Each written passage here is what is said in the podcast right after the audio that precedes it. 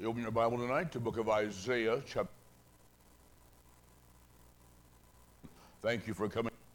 Appreciate you to honor the Lord Jesus and come tonight to the house of God. I was thinking this afternoon William.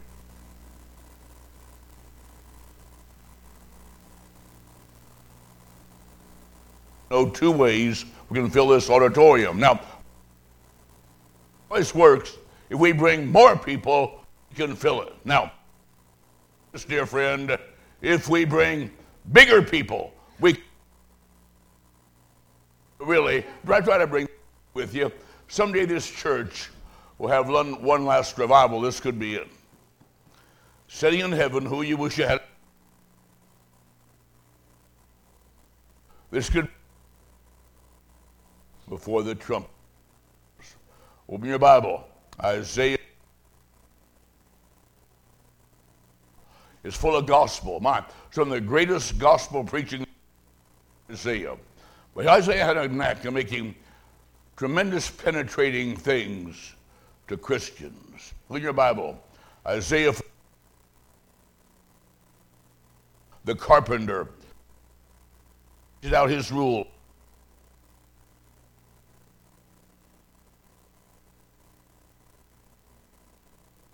Of a man that may remain in the house.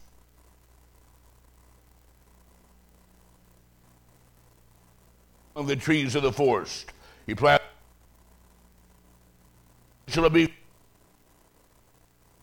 himself? Yea, he kindleth it and baketh bread.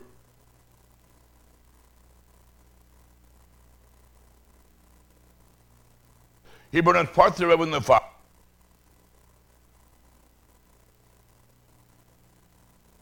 Satisfied. Yea, he warmeth himself and saith, Aha, I, I have seen the fire, and the residue thereof he maketh a God. The scripture I just read is man sit down in the Amazon. Man wakes up one morning, grabs his axe, woods. First, he looks for a tall, straight, lofty tree. Pretty soon, he locates he cuts that tree down. He back home. Time he gets home, approaching supper time. Once again, picks up his axe, off, cuts off part of the tree, brings it in the house. They use that to cook supper. Later on, the sun sets, the evening chill come. Once again, picks up his axe off, cuts off more of the tree, brings it in the house. They use that as fuel to heat the place. Now, in verse number 17, you read a strange statement. It says, and the rest, the leftovers thereof, or the remains thereof, he maketh a God.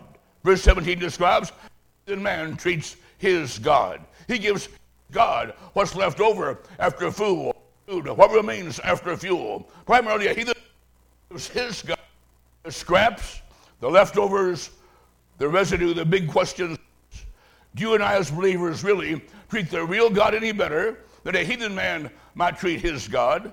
Thought in mind tonight, I want to preach on this subject giving God the garbage. Number one, first of all, a definition. Now, what is, as a preacher, I know what garbage is. That's what my wife for supper tonight. Well, God bless you, brother. Amen. Preacher, I know what garbage is. Out there at the dump or the landfill, it's full of worms and maggots. It smells horrible. It's a nasty way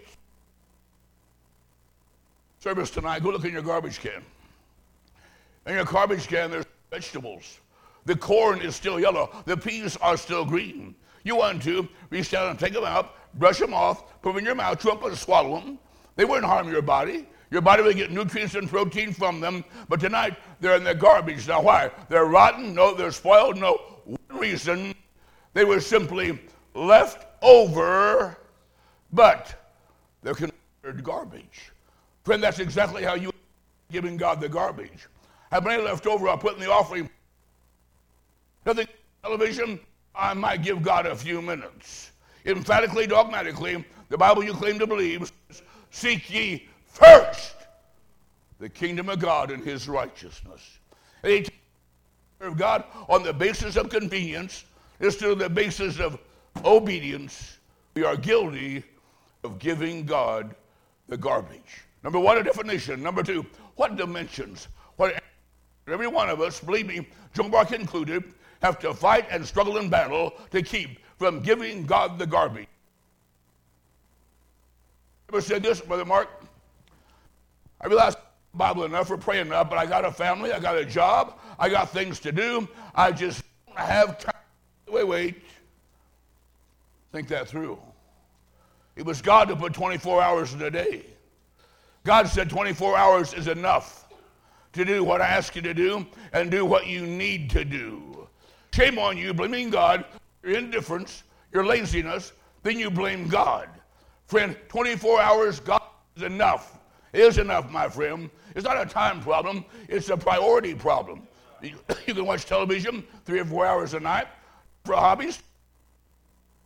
Jesus Christ, 15 minutes a day to read your Bible and pray. You are guilty, my friend, of giving God the garbage. Now, you cannot, hear me, you cannot live for God and neglect the Word of God. Turn your Bible to Psalm 119. Psalm 119. Don't get nervous. It's the longest chapter in the Bible. We're going to look at five or six verses, okay? Psalm 119, the importance of the Word of God. First of all, when you found Psalm, the longest book in the Bible, look first of all, please, at verse 25. Verse 25, the psalmist said, My soul, I just, I just body, my soul cleaveth unto the dust. Saying, I'm defeated, I'm depressed, I'm discouraged, I'm weighed down, I'm in the dust. Now, read further. My soul cleaveth unto the dust. Then he said, the next word there, quicken. That word quicken means this revive.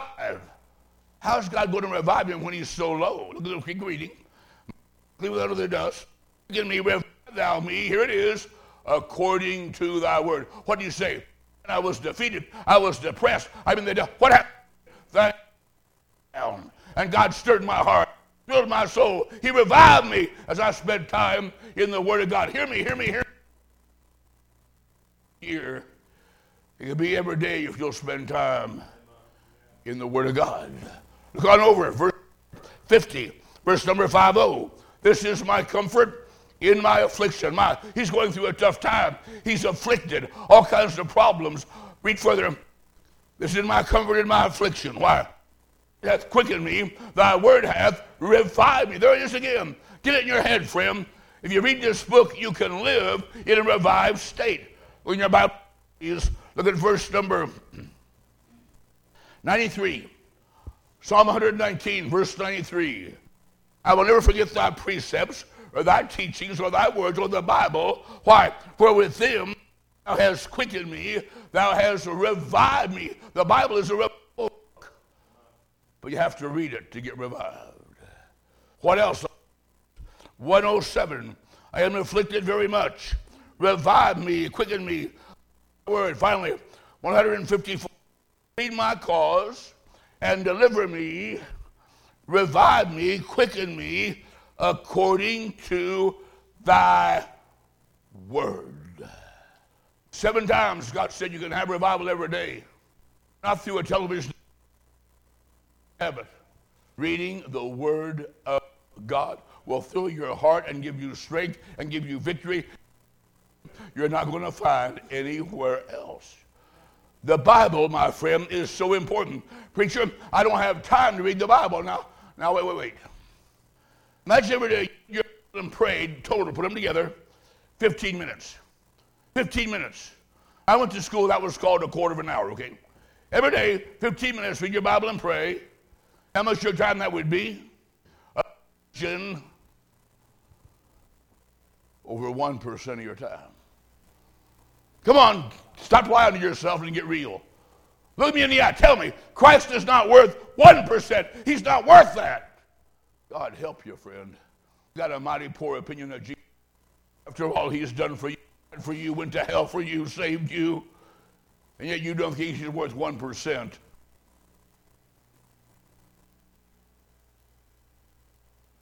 time in the Word of God, it will change our lives. Isaiah 44.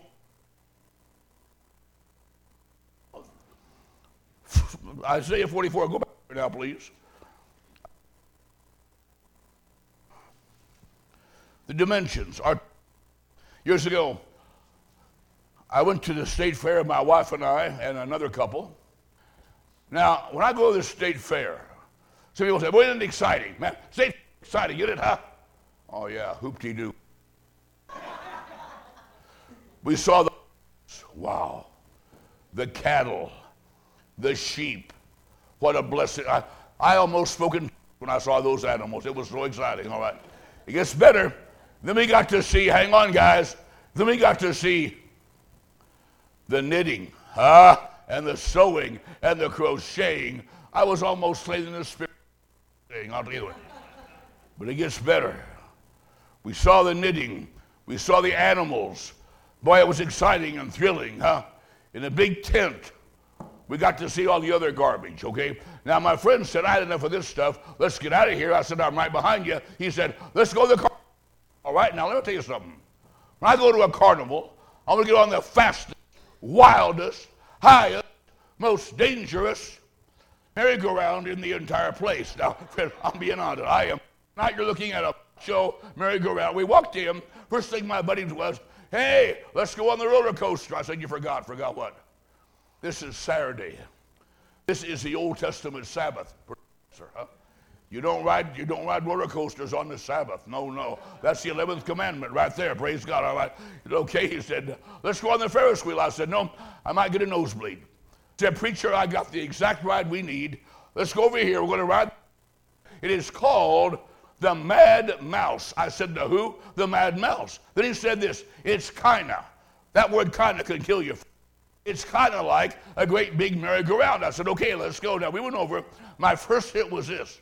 We got these little cars. when you're our size, they're all little cars. okay, we got these little cars. Put a metal bar across my body. Let me go forward, okay? All of a sudden, it starts to move. We go up an incline about like this. Not a. All of a sudden, I realized something. The tracks, I turned to the right. We are still going straight. I grabbed a hold of the side of the car. I tried last second, that car hit a pin around three times. All of a sudden, we shot down incline about like this at at least thousand miles an hour. We went down, hit the bottom, up the other side. My stomach kept right on going down. I wept. I prayed. I made some holy vows. Can I be honest? I got saved three times on the Mad Mouse, buddy. I'll tell you that right now. It's the worst experience I ever had. It, come on, get real, get real tonight. Christian life a mad mouse experience.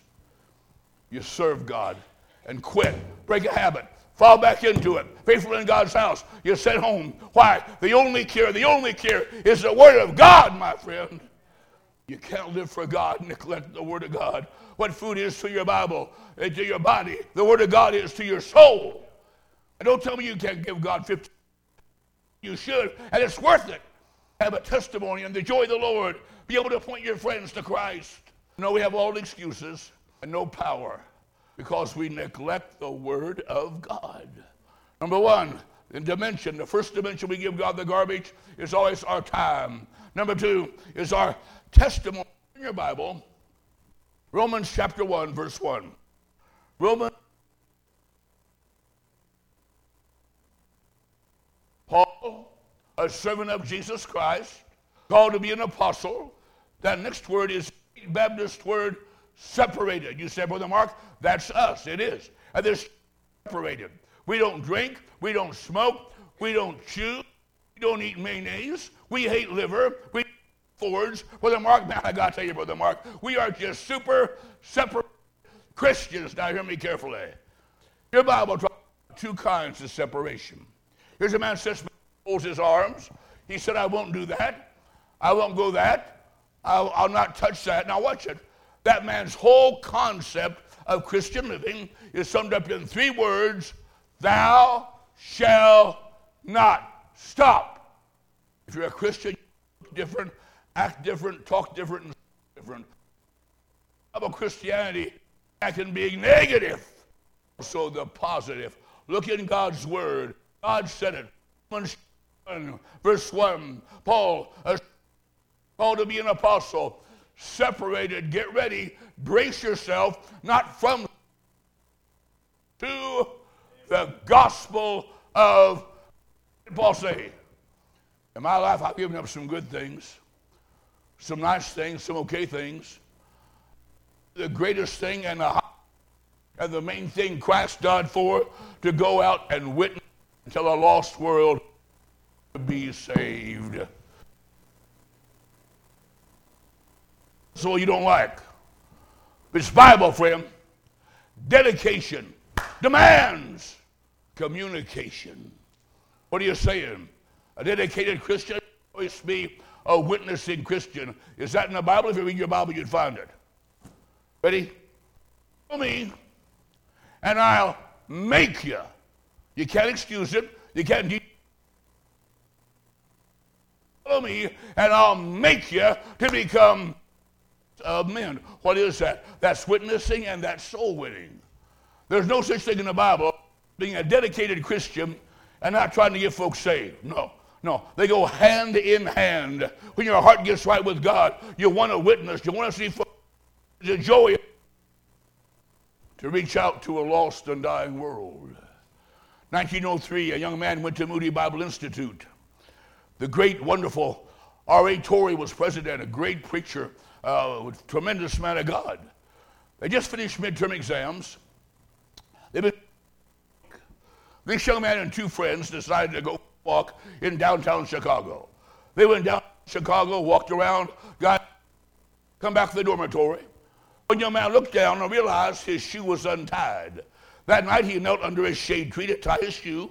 His two friends were engaged in conversation. They got to the dormitory, walked up the steps, opened the door. There stood Dr. Torrey.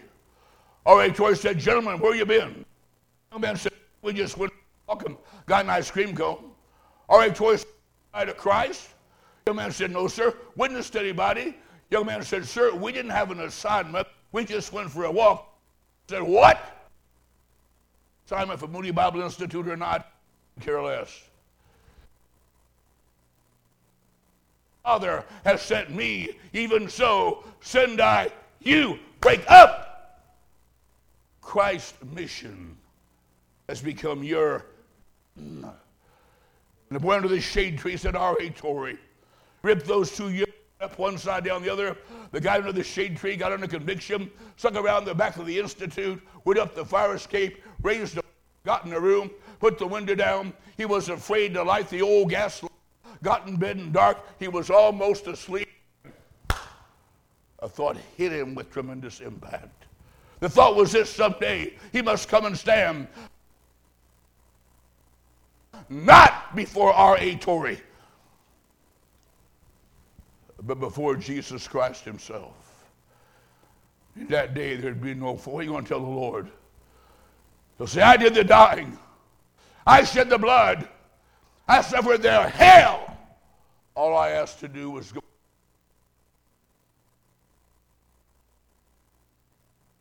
I'll repeat it, and I'll make you to become fishers of men. Number three, and I'm through tonight.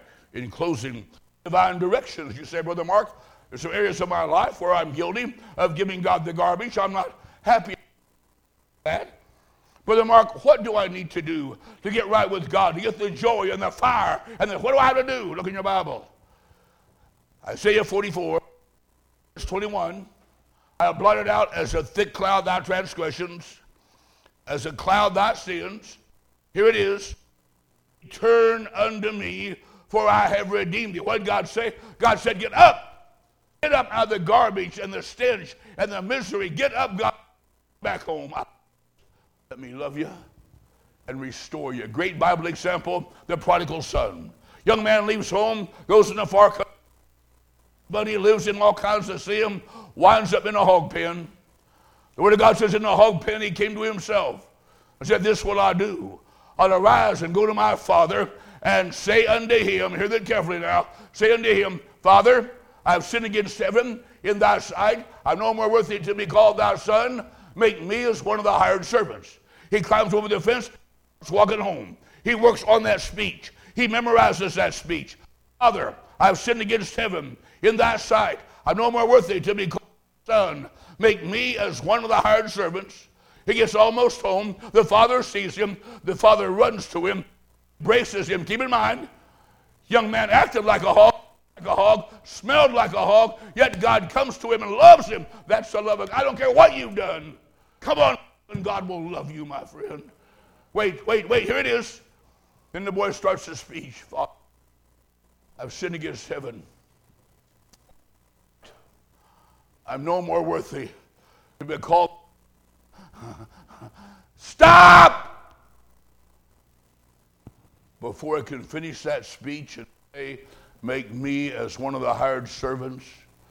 God in heaven is so eager, so anxious to forgive that young man that God Almighty breaks every law of etiquette, interrupts that young man, and God's the best. Thank God. That's true tonight.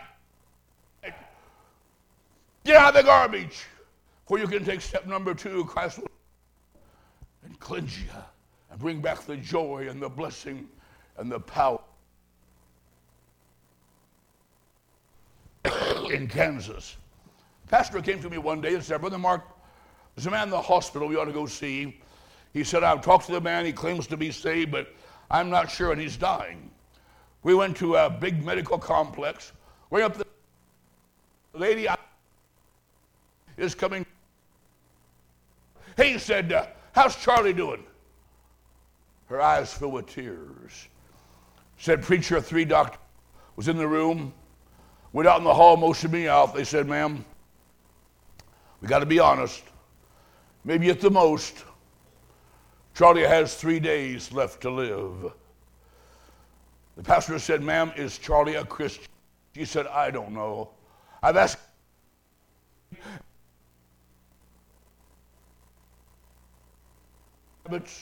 Preacher, she said, he, he claims to be saved, but I don't know. On the steps, we bowed our heads, had a word of prayer. Preacher and I went in the building up to intensive care, walked down a long hallway, walked in beside a bed. A bed. As I looked down,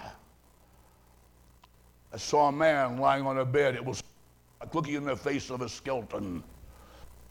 Fed intravenously in each arm, had a plastic hose inserted in each nostril. As we looked down, I thought the man was asleep, but very quietly, the pastor said, Charlie, are you awake? He opened his eyes and looked up, and the pastor said, Don't say a word.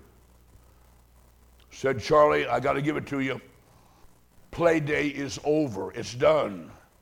The doctor said, maybe at the most, the extreme, you got three days left to live. Said, now, sir, if you're ever honest, be honest now. Charlie, are you you're going to heaven. When he asked him that question, I heard a rasping noise as that man strained for a breath of air. It just a whisper. He said, I'm trusting Jesus. Pastor said, Okay, Charlie. The pastor read scripture, had prayer. A nurse and said, Pastor, you have an emergency phone call. Pastor left the bedside. As I looked down, I've never felt so helpless. Big tears are running down that man's cheek. Weeping. And Over, I said, Friend, can I get rasping noise as he struggled for a breath of air? Just a whisper, he said, uh, No, sir. It's my life. What happened next? You see it one time, you'd never forget it. A third saw that man struggle. I heard that rasping noise. All of a sudden, he started to struggle. I watched him with great effort and I'm sure much pain. All of a sudden, he sat up in bed. When he sat up in bed, he raised both hands toward heaven. He looked toward heaven. He just screamed out. He said, Wasted!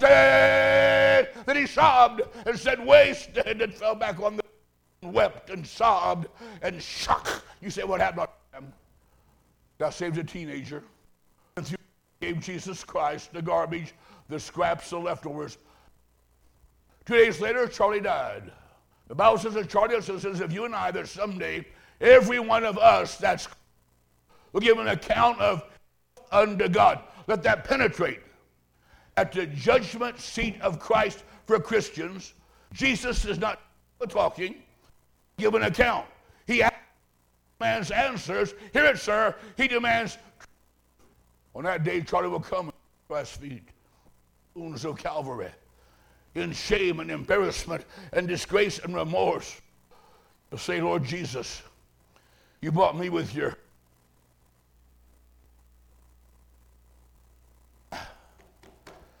my putrid garbage, and my life is wasted. Tonight, when you walk out, some life sees Lord, thank God. You're not perfect, but you're trying to live for Him. Witness, hey, you're trying. Wait, Christ. Jesus Christ is simply the garbage collector. All he gets is the garbage and the scraps and the leftovers of a cheap, self centered life. Hear me. On some things I might be wrong. On this, I'm 100% Jesus Christ. He deserves more than garbage tonight. He deserves it. Number one, are you sure you're going to heaven? Are you sure you're a Christian? Well, I hope. No, are you sure?